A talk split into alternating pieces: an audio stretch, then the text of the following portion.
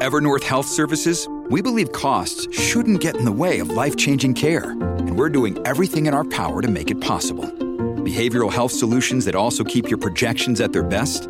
It's possible. Pharmacy benefits that benefit your bottom line? It's possible.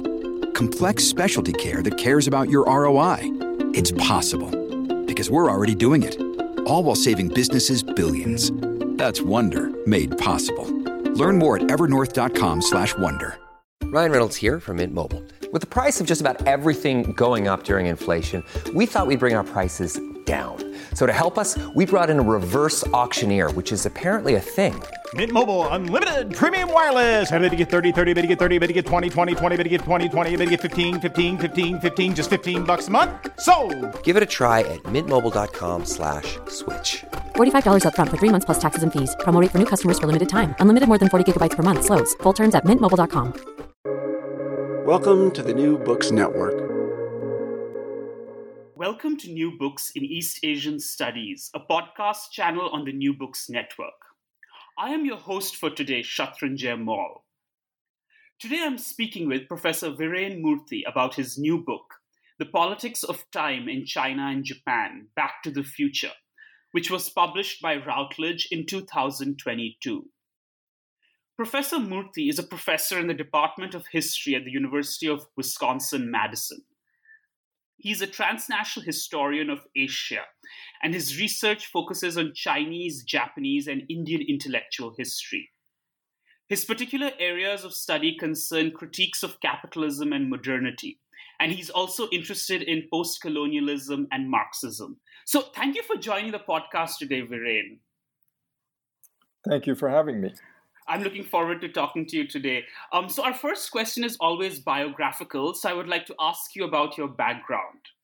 Where did you grow up? And how did you become a transnational historian of East Asia? Okay, um, yeah, that's a somewhat of a long uh, story, but I'll try to keep it short. So, I was uh, I was born in Chicago, but we uh, returned to India, specifically uh, Bombay. Um, it was about Bombay back then. Um, when I was about two weeks old, and uh, we returned then to Chicago when I was about five. Um, returned to India around when I was ten, and then with some other kind of backs and forth, uh, moved back to Chicago um, more or less permanently um, when I was around sixteen or so. Um, so sort of I was moving back and forth um, between these two uh, places and and and cultures. And um, I guess the next question then I guess is how I became a um, transnational historian. Well, I became I started out um, actually as a with an interest in China specifically um, not really history as much as philosophy. Um, but then as I st- sort of developed, I um, began to become interested in looking at philosophy and history together. And um, that's sort of what we call intellectual history, history of philosophy, and so on. Now, the thing now, I guess now how at that point I wasn't really transnational. I mean, my my original interest was actually in ancient China, and so the question of any national, whether it be transnational or or even national, doesn't really make sense at that level. But one of the things that maybe pushed me in a more transnational direction um, was that as part of the training for uh, learning about China, uh, one often learns Japanese. And so as I was learning Japanese, um, I began to become interested in Japanese intellectual history and and then as I noticed a lot of the interaction between these two cultures, especially a lot of Chinese intellectuals going to um, to Japan and so on, I began to bring these two together. And then I guess um, I was working. I did my PhD dissertation on a Chinese revolutionary named Jiang Taiyan, and he went to Tokyo. Um, you know, when he was escaping from the Manchu government in the early 20th century, I think around 90, 1906 and he also had an interest in Buddhism, which he associated with India. So, in this one figure, I sort of had um, these three cultures that I was interested in, these three histories that were that I was interested in, I guess uh, China, Japan, and, and India. Um, and so then slowly, I guess that's how I guess I became something like a transnational or maybe comparative historian at times. I mean, my work is not always transnational, but sometimes often thought of in, in terms of uh, comparison with other countries, including, of course, European countries. Thank you for sharing that. Um, I would now like to turn to talking about your new book, um, the book we're talking about today. So, The Politics of Time in China and Japan Back to the Future is a deeply fascinating and engaging work of intellectual history with an eye catching title. So, how do you come to write this book, and what do you see as its major arguments and contributions? Um, and related to that, could you tell us a little bit about the title and subtitle of the book? Yes, uh, thank you for that. Um, question, uh, it actually touches on a number of different issues. I guess the first thing I should say is, um, with respect to the book and the various parts, is I, I, I hope that in this case of the the book, the whole is more than the sum of its various parts, because um, it's a it was a it's a book of various essays that were actually first written separately, uh, many of them. Um, and then um, Robert Langham at, uh, at, at Routledge um, asked me if I wanted to publish some essays together, and I and then as I looked at these essays, I felt that they all revolved around this question of the politics of time in China and Japan. And uh, what I mean by the politics of time is really connected to this idea of retrieving the past or tradition for a politics of a different future. Now, usually one thinks of a politics of tradition as something connected to, to conservatism, right? Um, but, you know, in the sense that these are people who are maybe critical of modernity or something and they want to go back.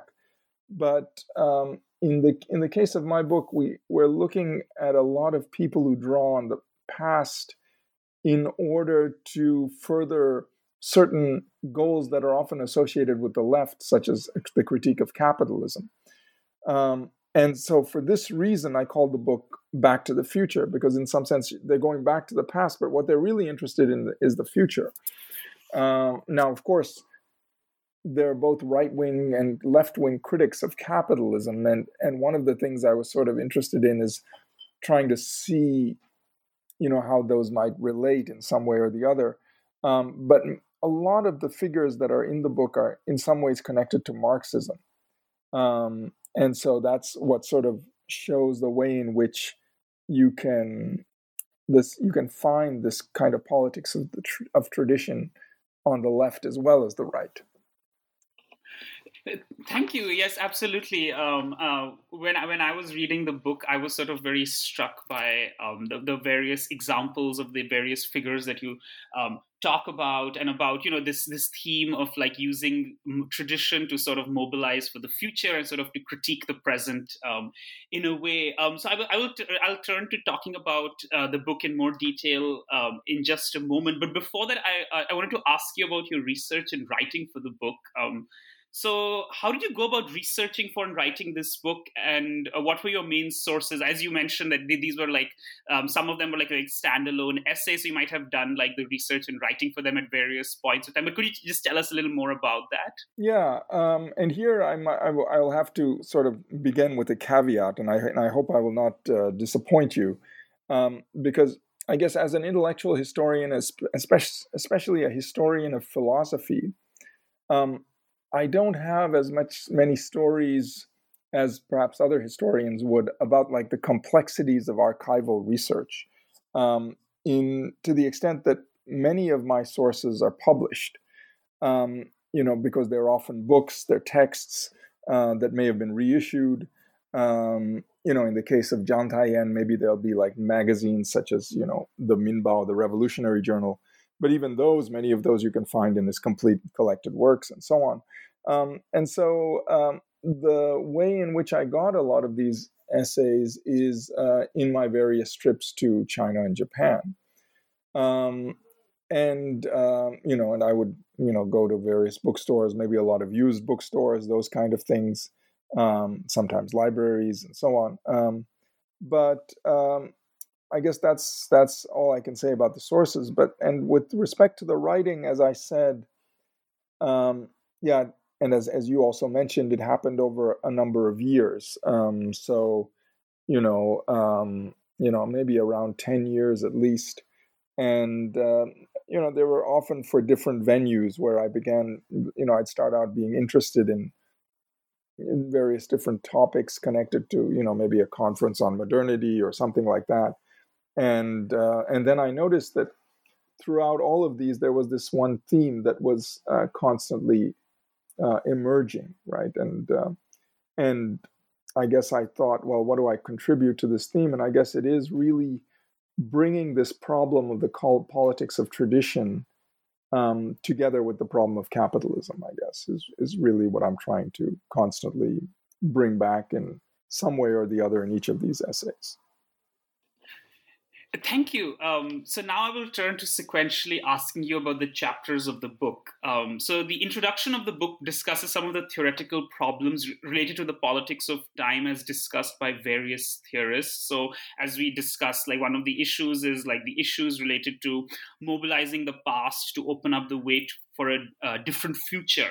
Um, so you discuss the contrast between Moishe Postone and Harry Harootunian's theorizations of the politics of time and present your own theoretical framework drawing on their work.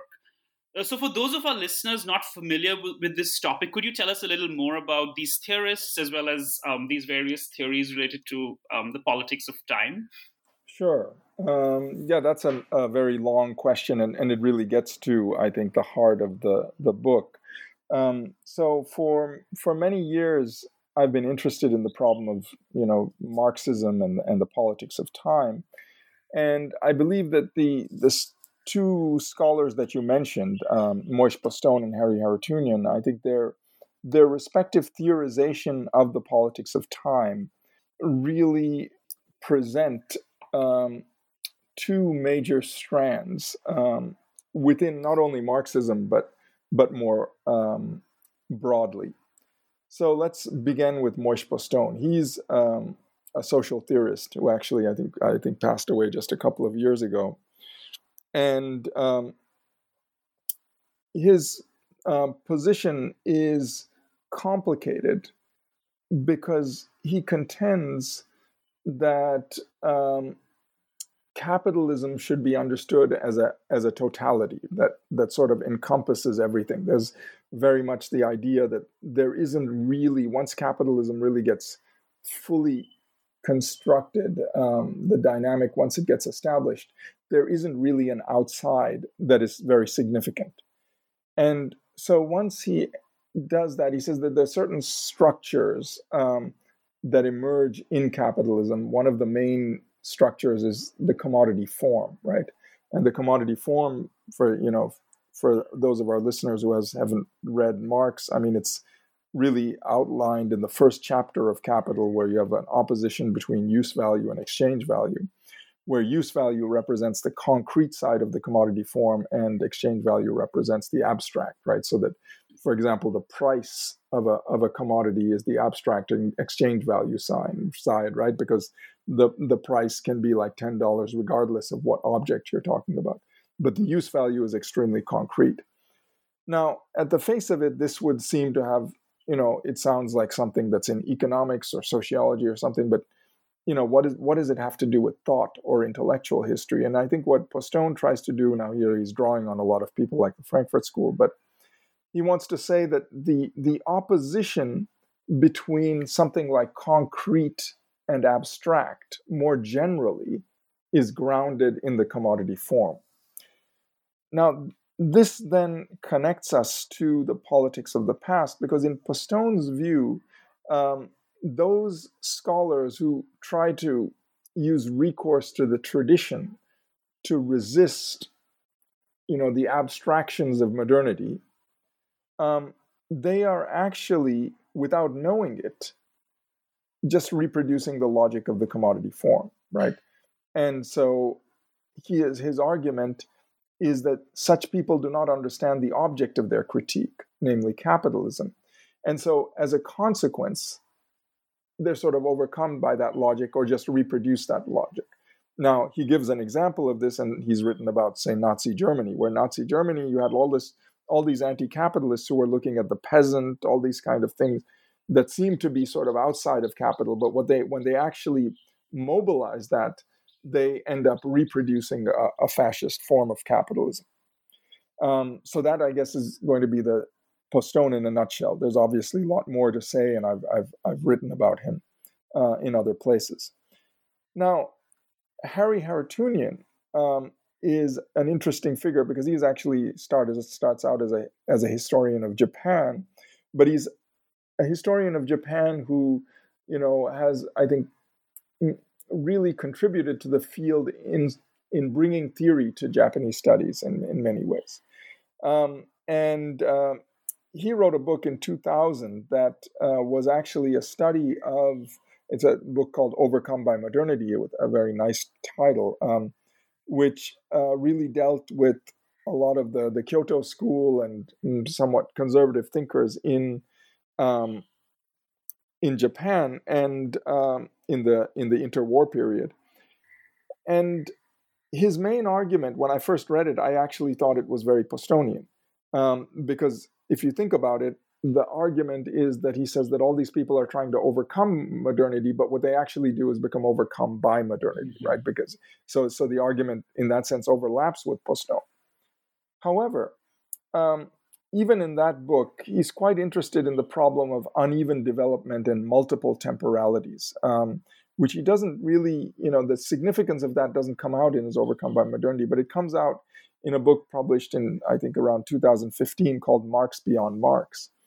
And there he begins to look at Marxists, and not now not just in Japan, but there is a Japanese Marxist he deals with in some detail, uh, Uno Kozo. Um, but he looks at you know Chinese Marxists, uh, I think Wang Yanan, he looks at, and he looks at um, a, a, number of other scholars um, who are, in some sense, Marxists, but who are somewhat somewhat interested in uneven development, and you know, so you can think something like third world Marxism. And there, he says that with this problem of multiple temporalities, some of the temporalities that are not completely subsumed under capitalism, so certain modes of life and so on, could be used to resist capitalism. So, so now you get the idea of, you know, this idea of, of politics of tradition in in um, in Marxism, um, you know, that does that can't be reducible to a fascist outcome. Now, this is again connected to another argument that he makes about real and formal subsumption that I'll quickly articulate. Um, now, put simply, the idea of real subsumption, the way he interprets, interprets it, is that everything gets subsumed under capitalism. While the idea of formal subsumption is that capitalism, and this is the standard reading, is in the beginning of capitalism, you've capital first formally subsumes, so it leaves other modes of production intact without completely transforming them. Now, there's a debate within Marxism as to whether that's a stage. Like, first, you subsume without completely transforming the mode, but eventually the, the mode gets transformed and you have capitalism. Now, what Harootunian wants to say, no, no, no, what one has to see is that capitalism always eh, remain, remains somewhat incomplete. It's never able to completely subsume mm-hmm. um, its its other, and then that other can be a fulcrum of resistance, right? I think that's um, I, I realized that was a lot, but. Uh, Oh th- no! Thank you for thank you for sharing that. I mean, I think that it's the w- w- what you share, the sort of the issues that you discuss related to both uh, Postone and Harootunian, like these sort of touch on so many different issues. So I'd urge um, any of our listeners who are a- interested in sort of um, sort of uh, thinking more about this to read the introduction uh, to the book, um, um in which you articulate um, uh, some of this. So now um, I'll, I'll turn to talking about the rest of the chapter. So in chapter one, you examine shifting conceptions of the Chinese past by Chinese and Japanese intellectuals over time as East Asia shifted from a Sinocentric world to the modern world of nation states. Um, so, could you tell us more about these changing Chinese and Japanese perspectives and about some of the thinkers that you analyze to elucidate these transformations as well as differences uh, among these various viewpoints? Yeah, so chapter one was a is a very broad chapter. I mean, I, I it's not something usually that I think a, a historian would write um, because I start with Confucius and I get all all the way to the 20th century. So, but but the reason I chose Confucius is because I began to think about, you know, if you think about a politics of the past, I mean, Compu- Confucius was perhaps one of the first um, people who talked about, you know, the politics of the past because his whole idea of you know going you know he's writing in the warring states period right? So um and um he's seeing his society as being very chaotic and he says well there's a past you know where the three dynasties you know which is you know something like 1200 bc right? He's writing around what something like sixth century or something. I, I mean i think you know and he's saying you know if we could go back to that past things would be much better. That's when the, the rituals, the society was well ordered. So I look at Confucius as one of the first people who really deals with this politics of time because he's going back to that past, but you know, later Confucians will say, you know, in some sense he's like a reformer using that past. And so I look at that and then show how, you know, that idea continues in China, but eventually, you know, you get versions of that in in in in Japan as well, right? So moving to Japan very quickly, um, one of the figures I look at is um, Sorai, right? And so he's an Edo period, a Tokugawa period, right? Tokugawa meaning what? I, I think specifically he's he's actually 17th century, um, and and he's someone who goes back um, to uh, Confucius um, but you know in a japanese context and he's doing that to sort of attack like um, the tokugawa in some sense ideology of, of the, the sung confucians right? So i mean to understand this i guess one needs to know a little bit about the history of confucianism in china where you start with classical confucianism but one of the big breaks that happens is sung dynasty confucianism um, where you really get the establishment of very new, much more abstract concepts like the heavenly principle, right? Which um, which is a concept that is foreign to classical Confucius. So you get something that is much more metaphysical, right? Because um, the by that time, by the time you get to the Sung, you know the real going back to the the three dynasties is impossible. So what you have to do is keep the three dynasties as an ideal but then still use this metaphysical principle to somehow say that you know uh, what the three dynasties mean for us is actually embodied in um, the Sung dynasty state or something like that, right? Now the Tokugawa, right, the regime eventually uses a lot of these ideas um, because they're trying to naturalize their own kind of uh, uh, power, and that power is, in some sense, uh, going to be ideologically buttressed through you know an amalgam of you know Shinto and uh, and um, yeah Song Confucianism. So this idea of especially the idea of the heavenly principle, and it's interesting that in the context you know of the 17th century, um, Ogyu Sorai then comes in and says, hey, you know. Uh, this is all going in the wrong direction, and so then, so then China. It's not so. It's not only the past, but also there's a geographical dissimilarity here, right? Because China comes up almost as a as a symbol of critique. Um, and so much so that China as the past or China as you know another geographical entity becomes almost subordinate to this, I, this figure of China as an idea, right? And I and I say this because you know there are parts where Ogyu Sorai sometimes says you know Japan, Japan actually is realizing Chinese ideals mm-hmm. better than China, right?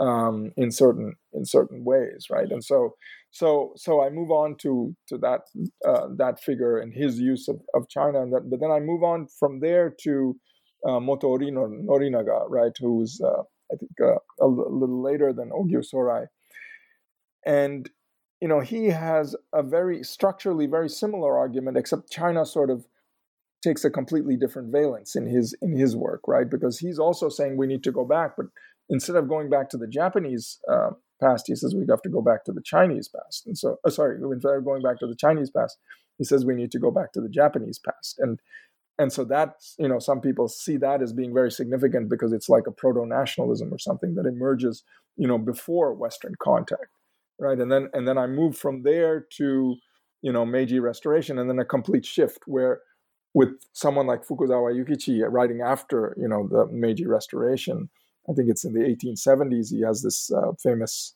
bunmeiron no gairyaku right the um, uh, an inquiry or outline of a theory of civilization where he actually um, outlines a very linear idea of civilization, which is progressive, right? So, so that's what I began. I end the chapter with that you move from this politics of going back to the future to kind of uh, Fukuzawa Yukichi, where he where you're moving forward. Um, although I said what I also show is that he can't quite completely separate himself from the politics of, of the of the past because uh, the nation state is in some sense in always in a tension between these two.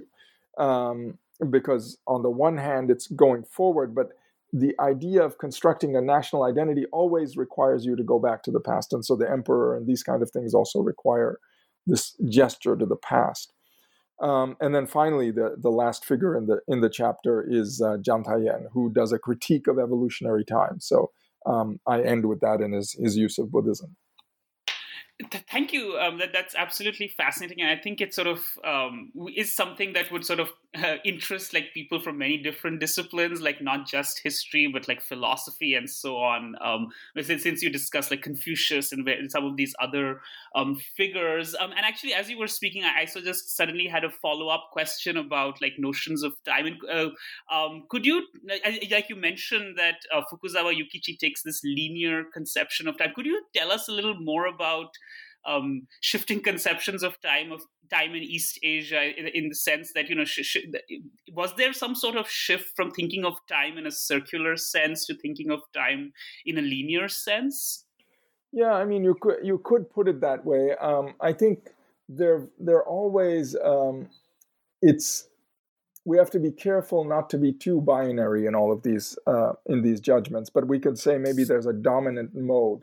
Um, for example, um, Confucian time, there's something cyclical about it, right? I mean, because if we think about dynastic time, um, it is cyclical in the sense that you know you get one dynast- dynasty ending, and then you get another dynasty that has to now redo the calendars and all of these kind of things. So there's something cyclical about it. But um, there is also the idea of, if you want to think about their idea of keeping the three dynasties as as an ideal, there's still an idea of a kind of history as regression that keeps coming up, right? That you know that was the golden age, and things are getting worse and worse, and we've got to figure out how do we how do we get back, right? Um, how do we at least bring that spirit back, if not bring the institutions back?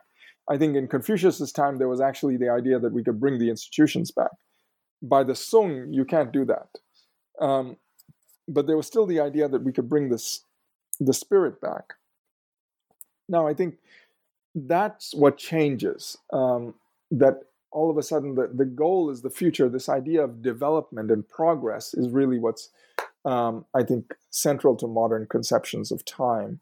Um, that you know things are getting better and better, right? And and that kind of thing is is very so that all of a sudden the past, in some ways, looks like it's something we need to overcome. But but that's precisely what makes me interested in these back to the future narratives because those are people saying no no no there's something in the past that really is not just of the past but you know could be part of our future right? And i think that's um, what animates uh, much of the book.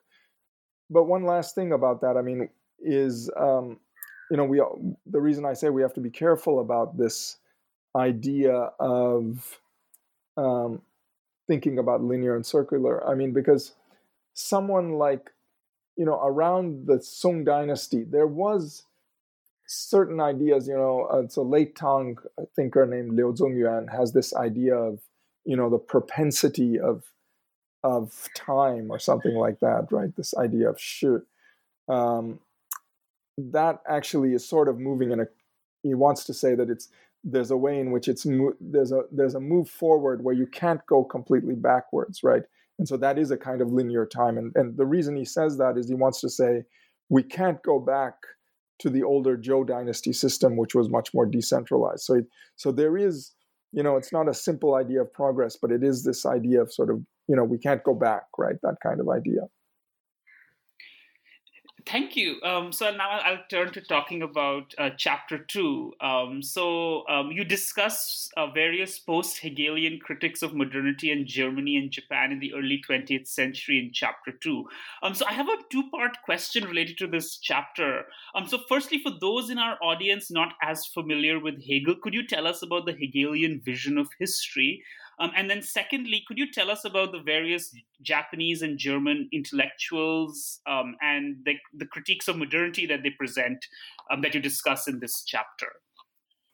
Right. Um, so, Hegel is complex, um, but for this chapter, it's not so much Hegel himself um, who's going to be the main figure, but how Hegel was perceived um, because I don't think Hegel was a simple linear theorist of time. Um, you know, there's all there are all these ways in which he wanted to really synthesize um, some of the the benefits of the uh, ancient world, um, especially the Greek world, with um, the modern period. But um, I think the way he's eventually perceived is very much as a simple a theorist of progress and linear history. Um, and so that's that's really the kind of foil that um, articulates this chapter, right? That he is he is the figure um, who a lot of people in the 20th century start criticizing. And I was noticing that a lot of people are criticizing this vision of progress because, in some sense, we just talked about that vision of progress in the in the first chapter. Um, and I began to see these other people who all try to find something that can resist this, right? So that in and I was and I'm looking at, you know, a couple of figures from different perspectives, and I think one is uh, Franz Rosenzweig, um, who is a Jewish philosopher. And I look at him and the way in which he wants to say there's something about the Jewish experience that doesn't quite fit this linear history, right? Because so that the linear history he wants to say is almost maybe there's something very Christian about it, right? And he wants to say there's another type of time in Jewish practices and so on. And that is something, uh, and here I drop, draw on the work of Mikhail Levy, uh, you know, where he says that a lot of these, um, a lot of these Jewish leftists were drawing on this idea of, um, you know, some kind of Jewish experience, a you know, idea of a different type of time to construct their idea of um, of socialism um, and uh, you know, or, or a critique of capitalism. And so, in, in in that sense, I was I was drawing on that, and then and then I wanted to see whether you know, I, I sort of I argue that in Japan also you have some some similar kind of figures. Um, I think I specifically look at Miki Kiyoshi, um, a, an interwar Japanese sort of Marxist, but but he's someone who's sort of really spans. He goes from um, you know being a Marxist to being somewhat uh, more on the right. But but I think despite his criticism, uh, despite his shift, um, he's always interested in drawing on the past to criticize uh, capitalism. And I specifically look at his reading of Shinran, um, the Kamakura medieval uh, Japanese Buddhist, uh, who you know has this almost a kind of millennial kind of vision of um, decline and so on, and, and the Buddhist law and all of these kind of things. And I show how he draws on that to articulate a critique of um, his his you know contemporary society, his contemporary society that that that is becoming worse and worse and uh, increasing in various types of oppressions. That, did that answer the question? Oh, yeah, oh yes, yes, absolutely. I mean, as, as, you mentioned earlier, that you're not just a transnational historian, but a comparative historian, and the examples you draw in this chapter of Germany and Japan sort of um, illustrate that sort of uh, perspective um, that you bring uh, in the book. Um, so, um, in the third chapter, you recover uh, the Japanese Marxist philosopher Umemoto Katsumi, who you argue is overlooked in the history of Japanese philosophy. And indeed, many, much of our audience may not be familiar um, with this figure either. Uh, so, could you tell us a little more about him and why you see him as a significant figure in Japanese intellectual history? Yeah, so um, he's um, is an overlooked figure because I mean, when you think about like when people talk about Japanese philosophy, they'll even most probably talk about the Kyoto school and so on, philosophers such as Nishida Kitaro and so on. Maybe Miki Kiyoshi, although he's sort of in the margins of that um, that school, but definitely Nishida Kitaro, Tanabe Hajime would be two people that that'll come to mind. Um, and usually Marxists in, in general are not really discussed. Um, recently, maybe there's some interest in Tosaka Jun, um, but Umemoto Katsumi is not really discussed that much. And but but Umemoto, I think he became most famous for this um, the debate about um, uh, subjectivity in the in the 50s in the post-war period. Um, and uh, you know the big debate was about you know what is the role of subjectivity in Marxism, and and I sort of pick up on that. Um, and I get into a dialogue with some of the, the few other works on Umemoto Katsumi in, um, in, in, in, English, and that is uh, basically, I guess, with Victor Koschmann's book is the most um, well known there, right? Uh, Revolution and Subjectivity. And um, you know, the, I began to look at well, what is what was really Umemoto's politics, and uh, you know, I think that um, you know, Koshman and others say, well, you know, he didn't stress subjectivity enough and so on and this kind of thing. And I try to show how, you know, by drawing on a, an amalgam of people like, you know, he draws on, you know, Buddhist ideas. I mean, he was also someone very early on influenced by by Shinran, the Pure Land, Pure Land Buddhism, but also people like Heidegger and so on. So the 20th century kind of anti-Hegelian kind of um, uh, perspectives.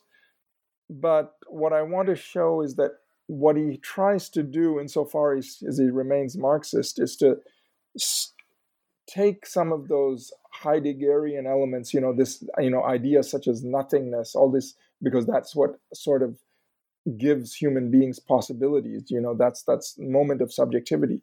But he tries to reinscribe that whole moment of subjectivity in a larger historical narrative towards socialism, right? And so that's what what I think the the project is, and so in some sense there's a re-Hegelianizing that he that he tries to de- de- develop at the at the end there because he doesn't want the subjectivity to just merely be indeterminate, but somehow bring these things uh, together, you know, in, including ideas such as class struggle. Um, so if we put Umemoto Katsumi back into that his own context, uh, he was criticized quite severely by uh, the more orthodox Marxists because they were saying, you know, there's no reason for subjectivity. Why should Marxists be talking about subjectivity? We should just be talking about class, right? And he says, no, no, no. We somehow we need both, right? Um, you know, and that that I think is uh, what yeah what I was looking at. I mean, towards the end, I also have a discussion of the whole problem of civil society and so on. But uh, yeah. So, in chapter four, you discuss two Japanese sinologists, Nishi Junzo and Mizoguchi Yuzo, who were both influenced by the sinologist and Pan-Asianist Takeuchi Yoshimi.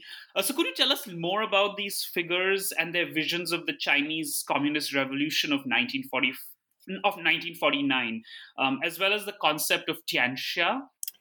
Okay, so um, yeah, these these two figures are sort of interesting because they're often not uh, written about. I think in the other, I mean, even less than the other figures that I that I talk about, because you know, Ni- Nishi Junzo is someone who, if you're not a China scholar, especially someone interested in Chinese intellectual history, you may not not even know this person.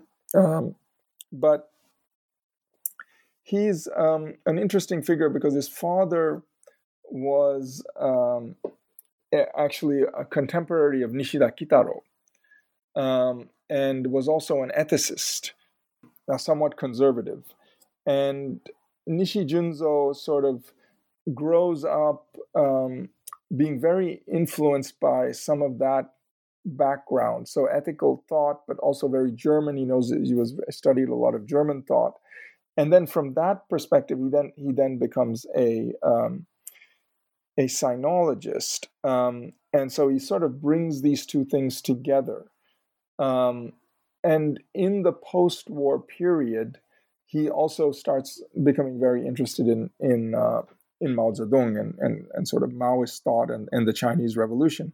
But he starts bringing this, you know, um, sensitivity with sort of German thought, especially German idealism, to his reading of um, the Chinese Revolution. And um, one of the paradigms and one of the processes that he described is, is somewhat, uh, I guess, indebted to Takeuchi Yoshimi, or at least overlaps with Takeuchi Yoshimi, and, and that is that he claims that what happens in China is that as um, the whole modernization project constantly fails, right? Um, so, for example, the self strengthening movement, the 100 Days Reform, uh, the 1911 Revolution, even, none of them really succeed, right? And so, what he says is by that time, what happens is China is re- reduced to almost nothing, right? Um, but then it's that nothing that then res- resists, right? So that's so he he gets that almost a kind of dialectical reversal, and that when that nothingness resists, and, and he thinks in some sense Zhang Taiyan embodies a lot of this. Um, when that nothingness res- resists, and actually, which which in some sense represents the people, right? I mean, because the people are those who have nothing. You can also think about it. You know, musansha is actually the could also almost be synonymous with the kind of proletariat. Um, but in any case, that the outcome of that is the 1949 revolution. So what's interesting about this is that it is a dialectic, it's a dialectical movement, but it's one that doesn't really um, depend that much on the tradition, right? Because it's actually about when everything is reduced to nothing, well, then you have that resistance. So I contrast that with Mizoguchi Yuzo because Mizoguchi Yuzo is another one who's he's also got some interest in this kind of dialectics and so on. But what he tries to do, again, somewhat influenced by by Takeuchi Yoshimi, because he's the one who started started this idea of China taking this other path and so on. Um, but what Mizoguchi Yuzo does that's very different is instead of saying, well, China is reduced to nothing, in fact, he's very critical of that because um, he says that overlooks all of what happens in Chinese history. Um, and in fact, he criticizes both Nishi Junzo and Takeuchi Yoshimi for saying that you know the China that you've constructed to understand the revolution is actually just a mirror of Japan. That these scholars are much more interested in criticizing um, Japan than they are in actually understanding China, right? So that so that it becomes this kind of fiction. And so what he says is you have to go back to the past of China, and he starts trying to find a logic to the Chinese past. So what he does with that, and I think you know this is a, a figure who I think really deserves more work, um, because what he does is he starts looking at the history of Chinese thought and the emergence of, of, of subjectivity in China. So this is the uh, attempt to sort of find indigenous uh, modernity in China. And once he does that, he then says, well, in the Ming and the late Qing, you sort of you begin to get the emergence of this subjectivity, but it's a very different type of subjectivity because it's always already mediated by some kind of communal uh, impulse. And that's what really animates um, the Chinese Revolution. And, and all of this is then connected to this problem of Tianxia, because Tianxia is, in some sense, you know, literally meaning all under heaven. Now, in the Nishi Junzo case, the Tianxia is the nothingness, where it's the people, right, that become the the, the goal, and it also can explain why um, something like socialism becomes a global kind of um, goal, right, for for the Chinese. Now, for for Mizoguchi Yuzo, the Tianxia is actually embodied in this kind of dialectic between the kind of individual subjectivity and the community. I guess the communal moment is the Tianxia moment. So that that the Tian, which is heaven, is always a kind of there's always a communal kind of dimension to it for uh, Mizoguchi Yuzo. But he says that within that you begin to see the emergence of subjectivity, which people have overlooked because they're all so busy trying to sort of say that you know the pre-modern it has to be negated. And he wants to say no no it's actually in the transformations of the pre-modern that we can understand the particular form that modernity takes in china thank you i mean i think um, as you mentioned like these are very overlooked figures and i think one of the major contributions of your book through like um, the earlier chapter umemoto katsumi as well as this chapter on nishi junzo mizoguchi yuzo and so on is that um, figure like um, figures who um, historians of China and Japan may not be as familiar with. They might be able to sort of get to know more about them from uh, from reading your uh, book. And as as and as you mentioned, like so, they, they deserve further work, um, like Mizoguchi Yuzo or Nishi Junzo. So I hope um, uh, other scholars sort of build on what you've written in this book um, to open up new paths for scholarship um, after this.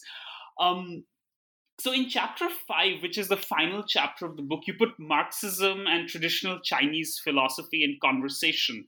Um, and approach this dialogue through the work of the contemporary Chinese philo- philosopher Zhao Tingyang, who has theorized Tianxia or um, all under heaven. Uh, so, firstly, for those in our audience who are unfamiliar with Zhao, could you tell us a little bit more about him and his work? And secondly, how does connecting Tianxia with Marxism provide a roadmap for an alternative post capitalist global order? Yeah, so this chapter um, continues a theme that I um, introduced in the previous, and that is the problem of Tianxia. But now I'm looking at a contemporary figure, right? So Zhao Tingyang, who's actually contemporary, I think he's born in maybe in 1963 or something like that.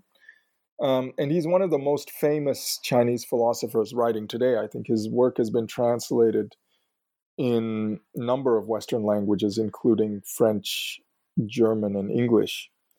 Um, and uh, you know, his as as you know, I guess the title of the the chapter suggests. I mean, his main idea is is Tianxia. In fact, in fact, there's an essay that's a book that's I think recently just been tra- translated into English. I think called the Tianxia System or something like that. Um, and um, you know, he tries to say, well, the big thing about the difference and the real contribution of Chinese philosophy is this concept of tianxia. That that if you think about governance, um, the West takes the idea of the nation state as its model, um, but China has always taken the whole world as a model right? Uh, in, in, in at least in traditional China. And we need to go back to that. And he says, why do we need to go back to that? Well, take a look at all many of these global crises. Think about the pandemic, for example, right? The pandemic is a is is a transnational problem, but uh, the only main ways we have to deal with it are national. And he says, then of course you're going to have all kinds of problems. The nation state is ill-equipped to deal with this this problem. We need a tra- we need a transnational solution, but that's not the only one. That's just one of the recent ones. I mean, think about things like global poverty, um, the environmental crisis. I mean, one could go on and on. Um, that all of these problems are things that need global solutions and global institutions. And so he says we need to go back to you know try to find some kind of larger um, spheres of institutional cooperation. And, and, that's what he thinks the Tianxia um, really deals with. Um, now, I think um, to come to your second question about Marxism and, and the uh, post capitalist global order, I think that although Zhao Tingyang doesn't maybe put capitalism at the center, um, I do try to point in ways in which he does um, sort of at least allude to that problem. Um, you know, although he doesn't put it at the center. I think the problem of capitalism is everywhere here, right? Because if you think about any of these issues, like whether environmental poverty or any of these issues, in some way or the other, um, they're all connected to uh, the problem of capitalism. And the one place where we do have global institutions are often to um, enable capitalist uh, production capital flows, right? I mean, think about you know World Bank, all of these kind of things, um, IMF. I mean, these are all institutions that, in some way or the other, uh, facilitate the reproduction of capitalism. And we don't. But what we don't have is uh, are are these other are institutions to sort of maybe curb and transform capitalism. And I think that's what the the the Marxist project and the Tianxia project could actually have in common. Um, now, the question, of course, is what how do we get from here to there and that i think is the big problem i think one of the things that um, Tingyang actually says is that we do have low level globalization today, right? I mean, but we don't have a reflexive globalization because what, what happens now is that we have things that are global, but things are just going in all kinds of um, chaotic directions, you know, so that we're affected by all this global, you know, downturns in the economy and so on. What happens in one country can affect the rest of the world, but um, we don't have um, institutions for collective global governance, and I think that's that's what where he's gesturing towards. Thank you. Um, so I think um, the, my, my, my last question um, before um, before we end the podcast um, is about the conclusion of the book. Um, so you bring attention to the contradictions and polarized views of China's rise in the conclusion. so could you share some final thoughts on this topic as it relates to your book and the politics of time? It's sort of, I guess, sort of, it's also connected with what you were discussing right now with Tianxia. But could you tell us more about this?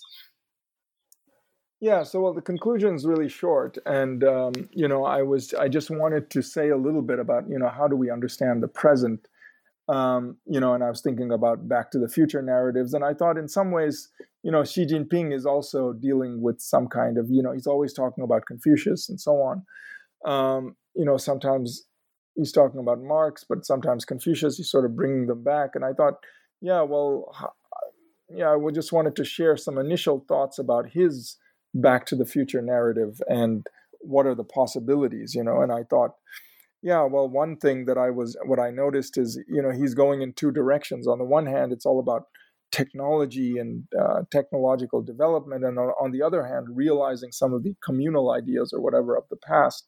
And i thought that one of the things he might need to do is sort of bring these two things together right? And and so i thought at this point um, you know, he really might need to think about, you know, some of the Marxist arguments about technological development, um, you know, relative surplus value, the changing composition of capital, right, where fixed capital constantly increases, right, so you get more and more machinery, but um, you know, variable capital or labor um, begins to uh, decrease, and um, what Marx in the Grundrisse then says is that well, that could be a possibility for creating a system beyond capitalism that's not based on the exploitation of proletarian labor. Now, that of course might be a somewhat simple simple narrative, but I think it is something that we need to think about, um, you know, and maybe modify in some ways. Um, but I think what happens with um, Xi Jinping sometimes is that it's just these two ideas are there, but they're not really brought together in, in any way. So we don't get a clear sense of what um, you know what socialism would actually mean for him and so on. So I think that's what I just wanted to sort of point in some directions where one could go and sort of rethink um, you know the the idea of a back to fu- the, the future socialist narrative with understanding some of the contradictions in capitalism and how they could point to another society. Uh, uh, yeah absolutely. I mean um, l- listening to you i'm just thinking about how like this politics of time sort of leads us in so many different directions. Because on the one hand like there might be some people who take a Postonian view and um, um, and, and they might see any sort of uh, uh look back at uh, tradition and so on as sort of having this danger of becoming like you know fetishized anti-capitalism or sort of you it being directed in a fascistic direction whereas there might be others who might see that there, there being some promise and there being some value in sort of trying to sort of um, form maybe like a cross ideological alliance to sort of overcome capitalism or overcome the excesses of capitalism. So, I mean, uh, I, I, think for people who are sort of interested in like issues of contemporary importance and relevance, I think um, your book sort of points to many different directions. And I guess it's up to the reader to decide where um, they stand on these issues. Um, so, thank you, Viren, for taking so much time from your busy schedule to talk with me today. Uh, before we end, may I ask you what you are working on right now and what's next for you? Okay, so right now um, there's a book I'm trying to finish on um, called Pan Asianism uh, and the Legacy of the Chinese Revolution. And that should be coming out with the University of Chicago Press sometime next year, you know, maybe I think September or something. Um, and so that's sort of on on finishing. And now um, what I'm thinking, uh, there are a couple of projects I'm involved in um, next, and I think one of them um, will be most related to this, and that is maybe trying to think this Tian, Tianxia problem um, through you know Japan and China um, further. Um, you know, and maybe I'll, I'll see if you know if if there's an Indian dimension to this as well. I'll try to, but uh, try to bring that in. But I think that in in terms of um, China and Japan, I mean, I was thinking, you know, the Kyoto school. You know, there are two Kyoto schools, right? In in in um, in Japan, and people sometimes get confused about them, or the two don't talk much. And that is the Kyoto School of Philosophy and the Kyoto School of Sinology, and they're writing around the same time. Um, and both of them, in some way or the other, are interested in an East Asian alternative or an East Asian world. And, and I think the Kyoto School of Philosophy, um, and the, specifically people like Koyama Iwao and uh, Kosaka Masaaki, are both very interested in this kind of world philosophy or world history kind of perspective. And here, of course, Hegel is in the background again. Um, and so I was thinking about looking at them in and looking at how they're again in the 30s and 40s trying to come up with this idea of a new world order and all of this kind of thing.